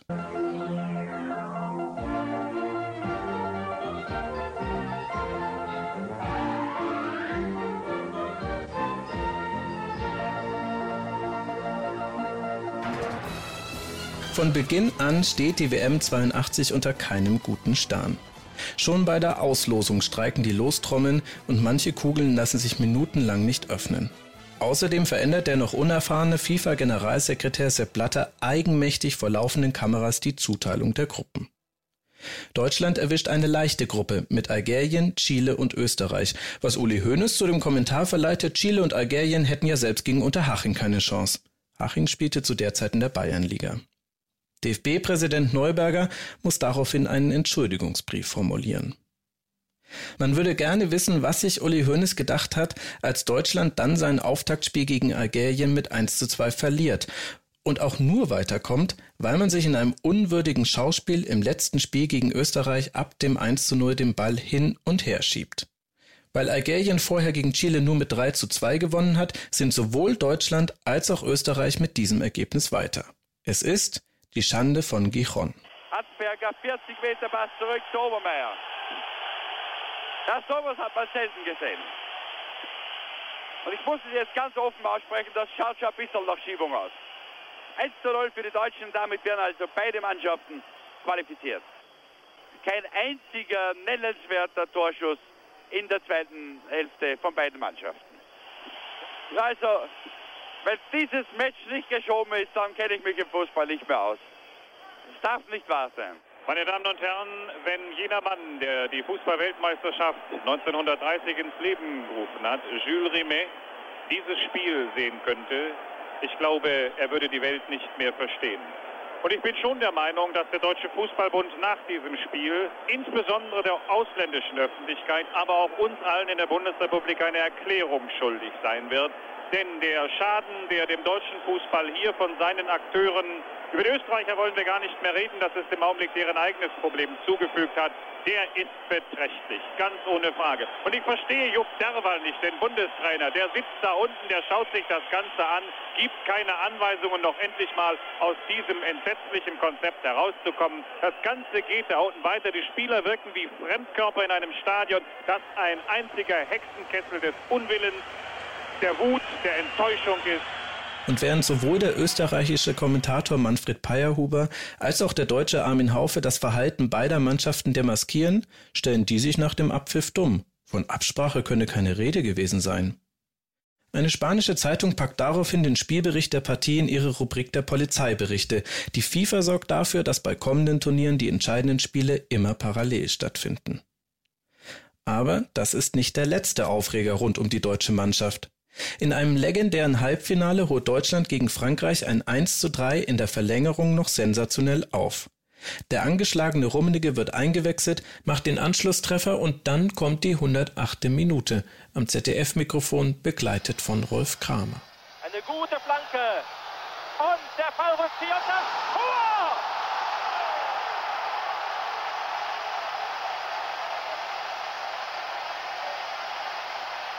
Das schönste Tor, vielleicht der ganzen W M, nicht nur für die Deutschen. Klaus Fischer. Im Elfmeterschießen hält Toni Schumacher zwei Strafstöße. Deutschland kommt ins Finale. Weil er aber in der siebenundfünfzigsten Minute den Franzosen Patrick Battiston so übel gefoult hatte, dass der einige Zähne verliert und mit einem angebrochenen Halswirbel bewusstlos zu Boden geht, spricht nach dem Spiel niemand über Schumachers sportliche Leistung. Anstatt Battiston zu helfen, hatte sich Schumacher minutenlang gedehnt und seine Stollen abgeklopft, nicht einmal nach dem Spiel entschuldigt er sich. Das Finale verliert Deutschland gegen Italien mit eins zu drei, aber die größere Niederlage hat die Nationalmannschaft durch ihre Unsportlichkeiten erlitten. Zur Fußballverweigerung gegen Österreich und dem Foul an Battiston gesellen sich auch Geschichten über die Vorbereitung auf die W M am Schluchsee, die so unprofessionell gewesen sein muss, dass das Wort vom Schlucksee die Runde macht. Alkohol und nächtliche Pokerrunden mit Einsätzen im fünfstelligen Bereich waren so regelmäßig auf dem Programm wie das Training. Das ganze Ausmaß der Eskapaden wird die Bundesrepublik erst einige Jahre später durch Toni Schumachers Buch Anpfiff erfahren. Komm, eine kleine Kostprobe gönne ich euch.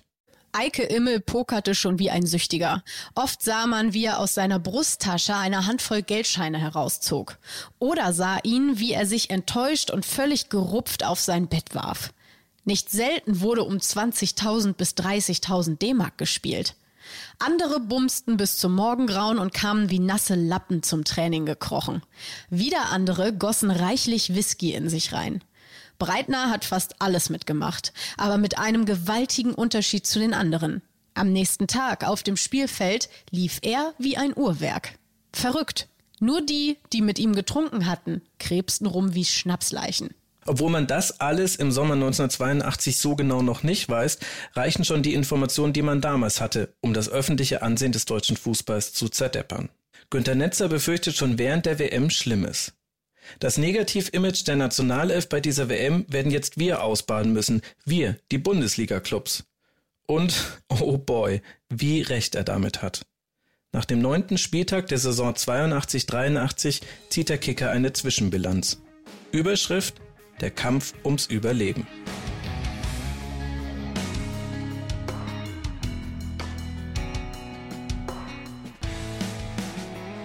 Neben dem Lizenzverkauf und dem Organisieren von lukrativen Testspielen bleibt also eine der Hauptaufgaben für Uli Hoeneß, Fans ins Stadion bekommen. Und wie wir ihn kennen, drückt er, um das zu erreichen, auf alle möglichen Knöpfe. So sucht er zum Beispiel ein Fanclub-Mitglied, das als Fanbetreuer fest beim F C Bayern anfangen kann. Im Sommer startet er außerdem die Aktion viertausend. dreitausendfünfhundert Dauerkarten hatte Bayern im Jahr davor verkauft.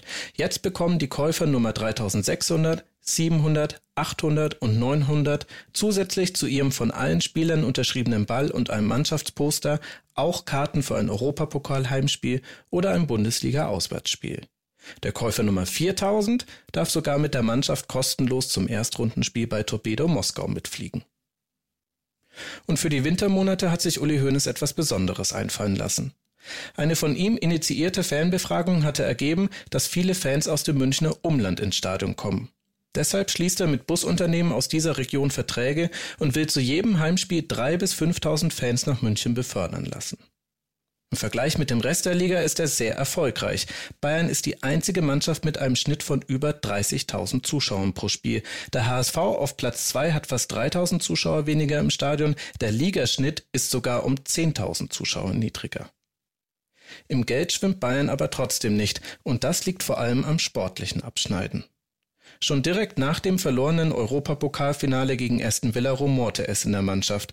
Trainer Csernai hatte sich bei einem Empfang der Stadt einfach davongestohlen, was Paul Breitner als Kapitän scharf kritisierte. Und auch jenseits von solchen klimatischen Aspekten verläuft der Saisonstart sehr holprig. Rummenigge kommt von der W M verletzt zurück, und auch Paul Breitner fällt immer wieder aus. Sinnbild für diese Bayern-Saison ist vielleicht eine Aktion vom neuen Torhüter Jean-Marie Pfaff am allerersten Spieltag. Das spielentscheidende Tor bei der null zu eins Niederlage in Bremen kassiert Pfaff per Einwurf. Wenigstens ist das kein Um für Pfaff persönlich, denn der wird als einer der wenigen Gewinner aus dieser Saison herausgehen. Schon einige Spiele später ist der Publikumsliebling mit hunderten Briefen Fanpost am Tag. Später sagt er, Uli Hoeneß habe daran entscheidenden Anteil gehabt. Ich war im besten Fußballeralter und Uli nicht einmal zwei Jahre älter. Doch menschlich wirkte er schon viel gestandener, als es seine dreißig Jahre vermuten ließen. Ich werde nie vergessen, wie er mich am Bremer Flughafen nach meinem unglücklichen ersten Bundesligaspiel in den Arm nahm und sagte, ich weiß, dass du es hier packst. Die Weisheit, die er mir mit auf den Weg gab, lebe ich heute noch. Wenn der Wind kommt, musst du dich ducken. Wenn er vorübergezogen ist, musst du wieder aufstehen, sagte er. Das hat er vorgelebt, was es einfacher machte, ihm nachzueifern. Die Nähe zu den Spielern ist ein Kennzeichen von Hoeneß als Manager. So gnadenlos er kritisieren kann, so sehr versucht er auch zu unterstützen. Der seit dem Pokalfinale verletzte Bertram Bayerlotzer erzählt zum Beispiel im Herbst zweiundachtzig, dass ihn der inzwischen umstrittene Trainer Csernai in den zwölf Wochen seiner Verletzung kein einziges Mal angerufen habe. Uli Hoeneß aber, der hätte sich regelmäßig gemeldet. Und auch an andere denkt Hoeneß, sogar wenn sie mal kritische Biografien über ihn geschrieben haben. Zum vorhin erwähnten Erstrundenspiel in Moskau nimmt Hoeneß nicht nur den Dauerkartenverkäufer Nummer viertausend im Flugzeug mit, sondern auch eine ganze Ladung deutscher Würste. Für die hinter dem eisernen Vorhang arbeitenden Journalisten rund um Peter Bietzer.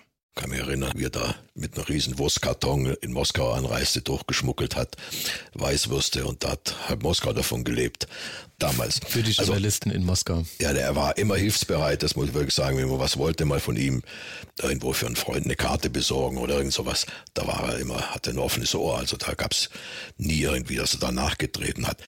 Auch zu einem Benefizspiel tritt Bayern im Herbst zweiundachtzig wieder an. Bei einem Busunglück waren bis auf zwei Insassen alle Menschen ums Leben gekommen. dreiundvierzig Kinder aus dem baden-württembergischen Schöneich wurden dadurch zu Vollwaisen. Für sie spielt der F C Bayern achtzigtausend Mark ein und legt weitere elftausend Mark aus der Mannschaft drauf. Aktionen wie diese sind aber nur Beiwerk für eine Saison zum Vergessen. In der ersten D F B-Pokalrunde rettet sich Bayern gegen den viertklassigen A S V Bergedorf fünfundachtzig mit einem Treffer in allerletzter Sekunde noch in die Verlängerung und kommt weiter. Schon in der zweiten Runde ist für den amtierenden D F B-Pokalsieger der Wettbewerb dann aber schon vorbei. null zu zwei in Braunschweig. Allein damit würden jetzt schon sechshunderttausend Mark im Etat fehlen, rechnet Präsident Hoffmann nach dem Ausscheiden vor. Da kann er aber noch nicht wissen, dass Bayern auch in der Liga den Anschluss verlieren wird. Sieben Pflichtspiele lang schafft es Bayern nicht zu gewinnen. Zwischendurch wackelt der Trainerstuhl von Paul Breitner bedenklich.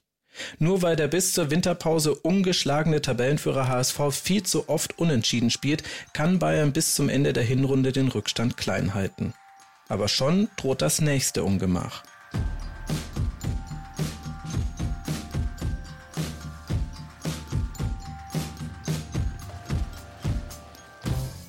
Es gibt mal wieder Zoff, und diesmal wird's persönlich. Erinnert ihr euch? Nach seiner ersten Halbserie als Manager war Uli Hoeneß gemeinsam mit Karl-Heinz Rummenigge und Paul Breitner in den Urlaub gefahren. Drei Jahre später kann man sich das kaum noch vorstellen. Der Grund? Paul Breitner verkündet seinen Rücktritt. Nach der Saison zweiundachtzig dreiundachtzig soll es vorbei sein für ihn mit dem Fußball. Uli Hoeneß hatte schon geahnt, dass sein Freund genug vom Sport hat. Was ihn dagegen überrascht haben dürfte, ist die Reaktion vom anderen Spitzenspieler bei Bayern, Karl-Heinz Rummenigge. Der fordert öffentlich nämlich direkt den Kauf neuer Spieler. Rummenigge könne sich zum Beispiel Boniek von Juventus Turin vorstellen. Er kritisiert außerdem, dass man mit Sigurðsson einen ähnlichen Spielertyp vor der Saison verkauft hätte und, was für Hoeneß sicher die Krönung ist, deutet offen seinen Abgang an. Wenn es mit dem F C Bayern bergab gehen sollte, will ich weg. Heute stünde vor so einem Zitat Rums. Für ein paar Wochen im Januar neunzehnhundertdreiundachtzig geht es hoch her bei den Bayern und wie in einer Teenie-Serie zankt jeder mit jedem.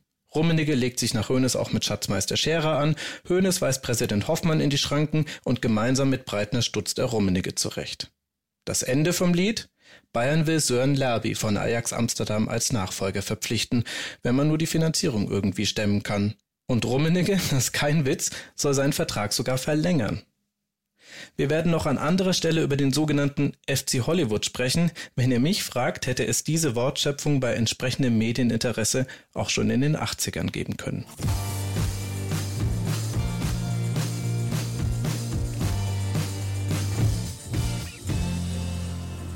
Fußball gespielt wird im Jahr neunzehnhundertdreiundachtzig auch, aber mit schwankenden Ergebnissen.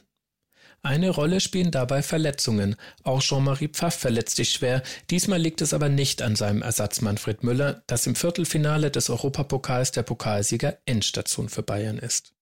Nach einem null zu null im Hinspiel führen die Bayern im Rückspiel auswärts beim F C Aberdeen schon mit zwei zu eins und verlieren dann noch mit zwei zu drei. Trainer der Schotten ist ein gewisser Alex Ferguson, damals noch ohne Sir im Namen. Zehn Tage später steht Bayern nicht mal mehr auf Rang zwei in der Bundesliga-Tabelle.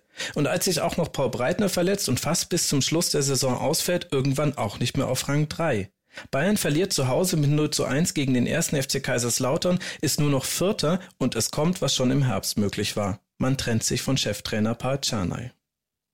Der bekommt zwar noch hunderttausend Mark Abfindung, aber wohin die finanzielle Reise in Zukunft gehen wird, macht Schatzmeister Scherer im Frühjahr neunzehnhundertdreiundachtzig sehr deutlich.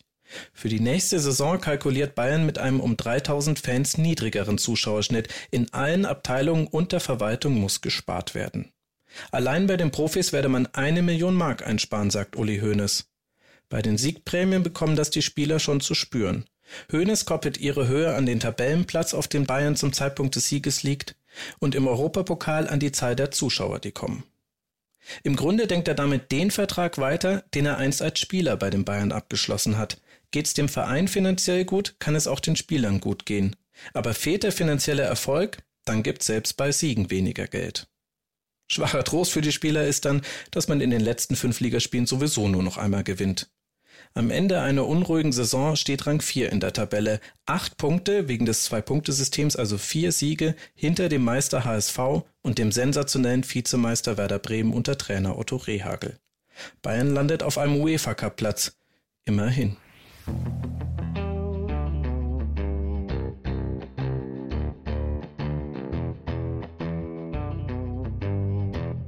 Am sechsundzwanzigsten November zweitausendneunzehn ist es soweit. Ich formuliere das wichtigste Fax meines Lebens. Wie ein Glutnest liegt die Faxnummer von Uli Hoeneß seit ein paar Tagen in meinen Telefonkontakten. Erst drücke ich mich, aber jetzt ist der Moment gekommen. Der Plan ist, ich formuliere das Fax am Computer vor und schicke es dann aber natürlich handschriftlich. Ist persönlicher und ich hoffe, dass Uli Hoeneß das gefällt. Um mir einen letzten Ruck zu geben, schicke ich eine Sprachnachricht an Ruben. Ruben. Ich äh, drücke mich jetzt seit drei Tagen davor, nein, seit vier Tagen und äh, werde jetzt aber anfangen. Ich schreibe jetzt das Fax an Uli und werde dir das dann später mal vorlesen, denke ich, oder schicken und dann äh, brauche ich deine Meinung und dann würde ich es dem Stefan noch vorlesen und schicken und vielleicht noch, keine Ahnung, meine Mutter und an den Weihnachtsmann und dann, glaube ich, muss ich das abschicken. Auch wenn ich echt sagen muss, ich überlege jetzt schon das ganze Wochenende über, was ich da reinschreibe, wie ich das schaffe, das so zu formulieren, dass er mir eine Chance gibt und uns eine Chance gibt und dann vielleicht mit uns redet. Ja, keine Ahnung. Also jetzt setze ich mich dran, dann werde ich, während, während du dann deine Meinung abgibst, werde ich dann googeln, wie kann ich das eigentlich von hier verschicken. Oh Mann. Naja, also heute, today is the day, nur dass du Bescheid weißt. Stay tuned. Hey Max, servus, hört sich sehr gut an. Tatsächlich bin ich gerade in Belgrad am Flughafen, weil wir jetzt nachher das Bayern-Spiel dann äh, sehen wollen, wo ja der Uli tatsächlich jetzt nicht mit dabei ist. Ich bin schon sehr gespannt auf deinen Fax an den Uli. Mach's einfach so authentisch und so ehrlich wie möglich. Ich glaube, das ist eigentlich die einzige Chance, die wir haben. Sei du selbst, vielleicht ähm, fühlt er sich an alte Zeiten erinnert und drückt ein Auge zu und macht's dann doch irgendwie. Alles, was uns absetzt von der normalen Presseanfrage, kann uns, glaube ich, nur gut tun. Also Ehrlichkeit, authentisch sein, freundlich sein. Ich freue mich schon drauf. Ich, ich bin schon sehr gespannt. Wir werden hier berichten, hier aus Belgrad. Momentan ist noch alles ganz entspannt. Ciao. Habt ihr den Zwischenruf gehört? Du dummer Depp! Ach ja, Auswärtsfahren mit den Bayern. Aber gut, los geht's. Erstmal Kaffee, dann Uli. So.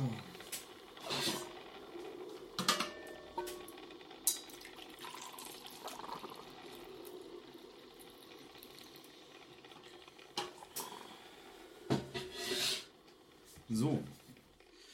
Okay.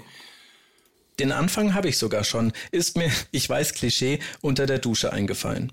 Sehr geehrter Herr Hoeneß, mein Name ist Max Jakob Ost und ich bin Sportjournalist. Bitte lesen Sie trotzdem weiter.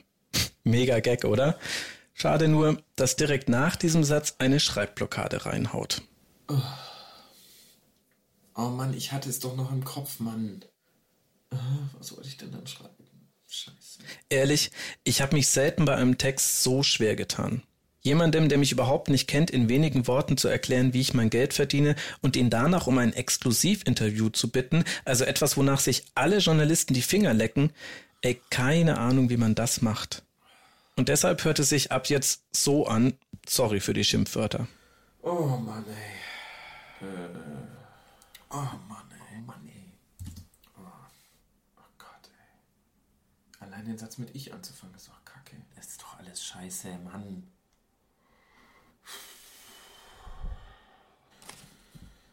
Okay. Soll ich jetzt nochmal schreiben, dass ich zwar nicht unkritisch bin, aber auch kein Arsch? Weiß ich nicht. Es dauert ewig. Man sollte ja meinen, wenigstens für die Vorstellung des Podcasts hätte ich schon vorformulierte Sätze. Aber allein für diesen Satz brauche ich endlose Anläufe. Ich werde in einer Serie von Sendungen auf Ihre Biografie zurückblicken und mich an einer kritischen Einordnung. Ich werde in einer Serie von Sendungen auf ihre, auf ihre Biografie zurückblicken und versuchen, den Hörenden ein kompletteres Bild von ihnen, komplett darf man nicht steigern, ja, egal, ein kompletteres Bild von ihnen zu präsentieren, anzubieten, zu zeigen, als es in den meisten anderen Publikationen der Fall ist. Oh.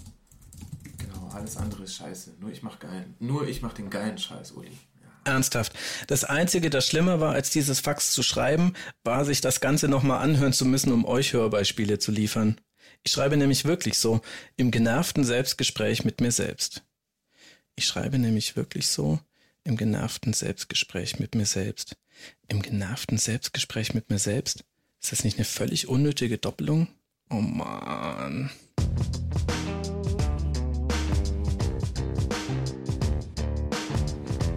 Ich glaube, die Endphase der Saison zweiundachtzig dreiundachtzig muss sich für Uli Hoeneß und den F C Bayern angefühlt haben wie die letzten zehn Kilometer eines Marathons.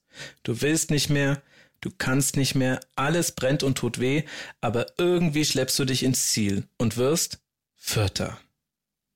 Wie um das zu krönen, gewinnt der H S V um Felix Magath und Horst Rubesch auch nicht nur den Meistertitel, sondern holt auch als erste deutsche Mannschaft, die nicht Bayern München heißt, im Finale gegen Juventus Turin den Europapokal der Landesmeister. eins zu null. So wie Bayern gegen Aston Villa gespielt hat, nur halt umgekehrt. Und falls ihr euch das fragt, ja, Rummeniges Wunschtransfer Boniek hat bei Juve natürlich gespielt, konnte aber auch nichts an der Niederlage ändern. Für den Moment ist Bayern also abgehängt, aber es gibt Hoffnung. Nach einigem Hin und Her zur Finanzierung des Transfers ist der Wechsel von Sören Lerby zu Bayern irgendwann endlich fix. Und auf der Trainerbank wird in der neuen Saison jemand altbekanntes sitzen, Udo Lattek. Der war im März beim F C Barcelona entlassen worden, unter anderem weil er mit Maradona nicht zurechtkam, der dorthin gewechselt war. Jetzt noch ein Posten für Paul Breitner bei den Bayern und wir könnten hier die Blues Brothers einspielen. We're putting the band back together. Hoeneß, Lattek, Breitner, kennen wir ja schon. Aber daraus wird nichts. Im Gegenteil. Denn damit sind wir beim für Uli Hoeneß vielleicht einschneidendsten Ereignis im Jahr neunzehnhundertdreiundachtzig angekommen. Wir waren mit dabei, das war die Südostasien-Reise und haben wir eigentlich schöne Tage verbracht, haben wir drei Spiele gehabt und da war ja eigentlich Saison äh, aus. Wir sind, also ich nach, ich glaube, wir waren nach Thailand geflogen, zwölf Stunden Flug, angekommen, kurze Nacht gehabt, am nächsten Tag gespielt und dann verlierst du gegen... Vergleich, vielleicht dritte oder Viertligamannschaft damals, da war halt der Uli der Meinung, zu Recht, das kann der F C Bayern sich nicht leisten. Und der Paul hat halt die Meinung der Spieler vertreten oder hat der Spieler gedacht, das kann nicht sein, dass wir nach Thailand fliegen, dann hätten wir halt ein oder zwei Tage vorher nach Thailand fliegen müssen, dass du dich ein bisschen regenerierst, dass du dem auch dementsprechend auch den F C Bayern äh, vertrittst. Aber warum und was da genau gegeben hat, ich weiß es bis heute nicht. Also sie haben sich ja in der Kabine gestritten. Es ging irgendwie darum, dass Bayern nicht so nicht so aufgetreten ist, wie Uli Hoeneß sich das gewünscht hätte. Gut, aber das alleine, glaube ich, kann nicht der Grund gewesen sein. Das Letzte, was der ehemalige Bayern-Spieler Bernd Dürnberger da sagt, das stimmt irgendwie. Obwohl man inzwischen gut rekonstruieren kann, was da auf der Asienreise zwischen den Freunden Paul Breitner und Uli Hoeneß passiert ist, ergibt das alles nicht so recht Sinn. Wie kann eine Freundschaft, die einst so eng war, so schnell zerschellen? Ich versuche euch das nochmal aufzudröseln. Klaus Augenthaler hat als zweiter Zeitzeuge ja seine Sicht auch schon geschildert. Anfang Juni neunzehnhundertdreiundachtzig fliegt Bayern zu einer Südostasienreise, mit der dreihunderttausend Mark verdient werden können. Die war schon mal kurz für den Winter angedacht, findet dann aber doch erst nach dem Ende der sehr enttäuschenden Saison statt. Und trotz Verletzung und Karriereende, der in aller Welt bekannte Paul Breitner fliegt mit. Wenige Tage zuvor hatte er sein Abschiedsspiel im Olympiastadion ausgetragen und Uli Hoeneß höchstpersönlich versuchte, zwei große Stars dafür zu gewinnen. Er flog nach Barcelona, um Bernd Schuster und Maradona abzuholen, musste nach einem Veto des Vereins aber ohne die beiden nach München zurückkehren. Im ersten Spiel der Asienreise verlieren die Bayern in Singapur mit eins zu zwei. Der schwache Auftritt im auch nur zu einem Viertel besetzten Stadion wird von deutschen Zuschauern im Publikum höhnisch bejubelt, mit Anfeuerungsrufen für den deutschen Meister H S V. Hoeneß platzt der Kragen. In der Halbzeit staucht der Norbert Nachtwey zusammen, man sei hier nicht auf einer Ferienreise und er solle mehr laufen. Breitner soll Hoeneß daraufhin an den Kopf geworfen haben, er solle sich hier nicht aufführen wie der Assauer, der mit Schalke null vier gerade in die zweite Liga abgestiegen und wenig beliebt ist. Und jetzt passiert es. So erzählt es Hoeneß später der Presse. Ich habe Breitner vor der versammelten Mannschaft so heruntergeputzt, wie es ihm in den Jahren beim F C Bayern noch nie widerfahren ist. Es wäre sicher manchmal wünschenswert gewesen, wenn es einer bereits früher getan hätte. Breitner wird zur zweiten Halbzeit nicht mehr auflaufen. Und auch wenn die verbleibenden zwei Spiele in Thailand und Hongkong gewonnen werden, ist etwas kaputt gegangen zwischen den beiden. Als sich Hoeneß im letzten Spiel selbst einwechselt, verlässt Paul Breitner einfach den Platz. Kalle Del Haye will sich für ihn einwechseln lassen, aber der Linienrichter verweigert ihm das, woraufhin Breitner ihm einige unschöne Worte entgegenbrüllt. Der Schiedsrichter kommt dazu, fragt ihn, wollen Sie die rote Karte? Und Breitner sagt, jawohl, ich will sie. Das Ende seiner Karriere, ganz bewusst gewählt, sagt Breitner. So ist es richtig. Die rote Karte war ein Symbol. Jetzt ist endgültig Schluss. Auch mit der Freundschaft zu Hoeneß. Zitat Breitner, innerhalb von dreißig Sekunden waren sechzehn Jahre erledigt.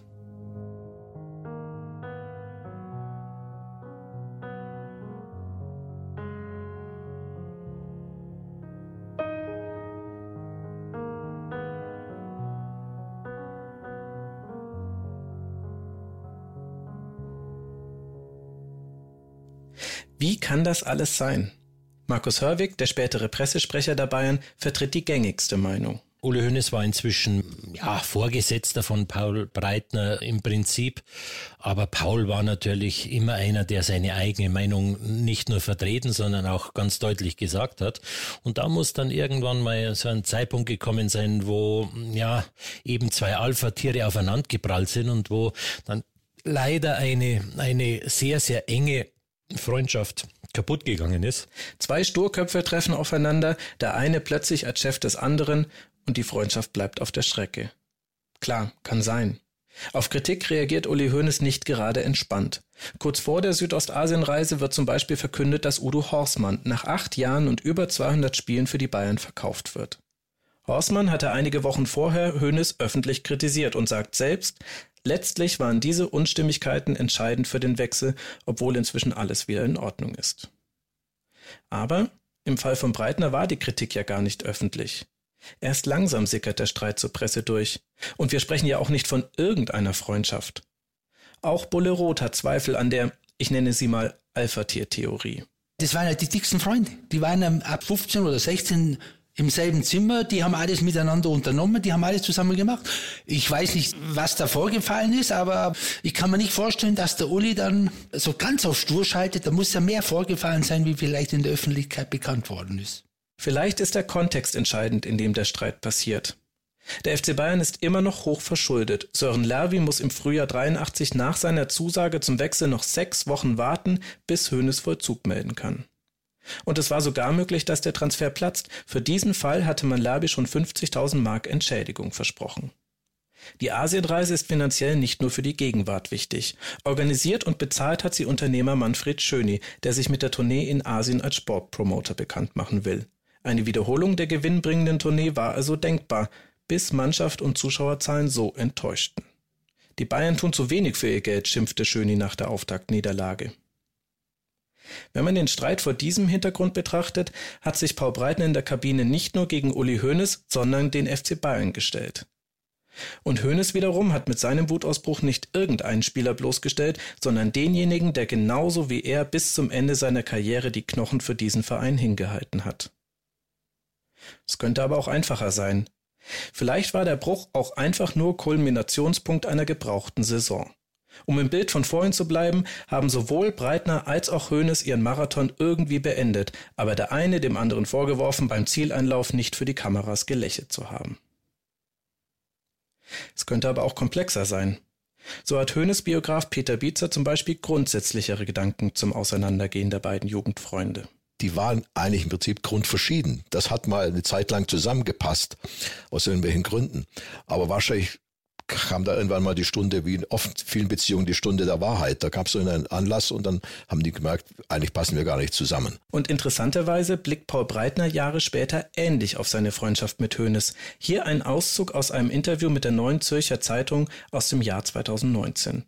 Paul Breitner sagt auf die Frage, ob beste Freunde das nicht ein Leben lang bleiben würden: Moment, vielleicht waren wir auch deswegen befreundet, weil wir beide extrem sind und zudem extrem verschieden.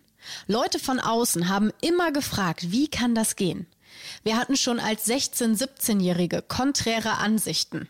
Warum ging das trotzdem? Weil der eine dem anderen sagte, mach, ist mir wurscht. So war das immer. Dann gingen wir gleichzeitig zum F C Bayern, haben in München am Anfang ein paar Monate in derselben Wohnung gelebt. Viel später, nach meiner Rückkehr von Real Madrid neunzehnhundertsiebenundsiebzig, kamen wir wieder zusammen. Und so wurden wir wie ein altes Ehepaar, das sich am Ende zerstritten hat. Wegen einer Lappalie, wie das so ist bei alten Eheleuten. Zehn Jahre lang haben wir nicht mehr geredet, uns dann aber ausgesprochen, damit wir wieder vernünftig miteinander umgehen. Im Wissen, dass es das nie mehr geben wird, was unsere Freundschaft so wertvoll gemacht hat.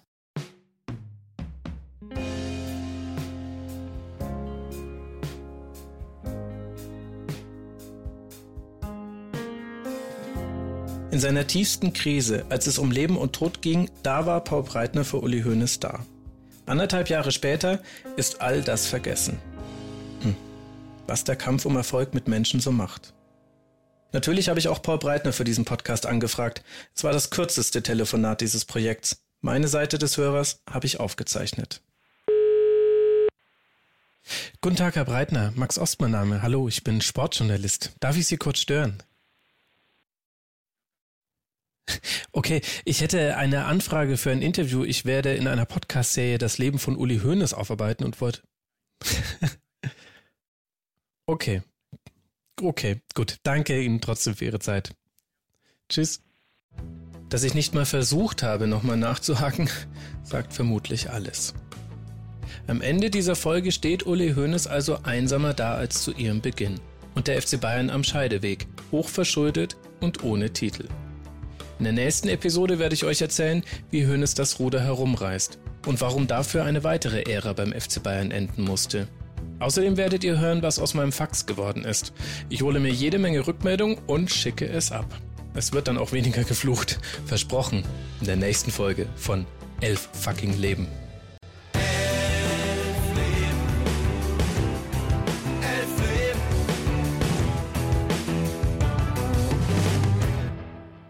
Elf Leben ist ein Audio Now Original, produziert von den Wakeword Studios in München. Für die Schönheit unserer Spielzüge ist Burkhard Feige zuständig. Außerdem im Team von Elf Leben Nora Hespers, Elena Lorscheid, Ruben Schulze-Fröhlich, Sven Rühlicke, Can Söhm von der Audio Alliance und Stefan Rommel. Unser Logo hat Manuel Kostrinski gestaltet. Ganz herzlichen Dank an alle Gesprächspartner in dieser Folge. Das waren Andreas Müller-Cyran, Klaus Augenthaler, Bernd Dürnberger, Bolle Roth, Markus Hörwig und Peter Bietzer. Besonders möchte ich einer Angehörigen von Förster Karl-Heinz Deppe danken, die mir einen kleinen Einblick in seine und ihre Welt geschenkt hat. Das hat mir sehr geholfen. Wenn ihr Feedback auf diese Folge habt, dann freuen wir uns, von euch zu hören. In den sozialen Netzwerken oder per Mail an elfleben at audionow punkt de. Alle anderen Episoden sowie Infos zu Elf Leben findet ihr auf unserer Homepage auf elfleben punkt de. Mein Name ist Max Jakob Ost und in zwei Wochen am Mittwoch geht's weiter. Bis dann.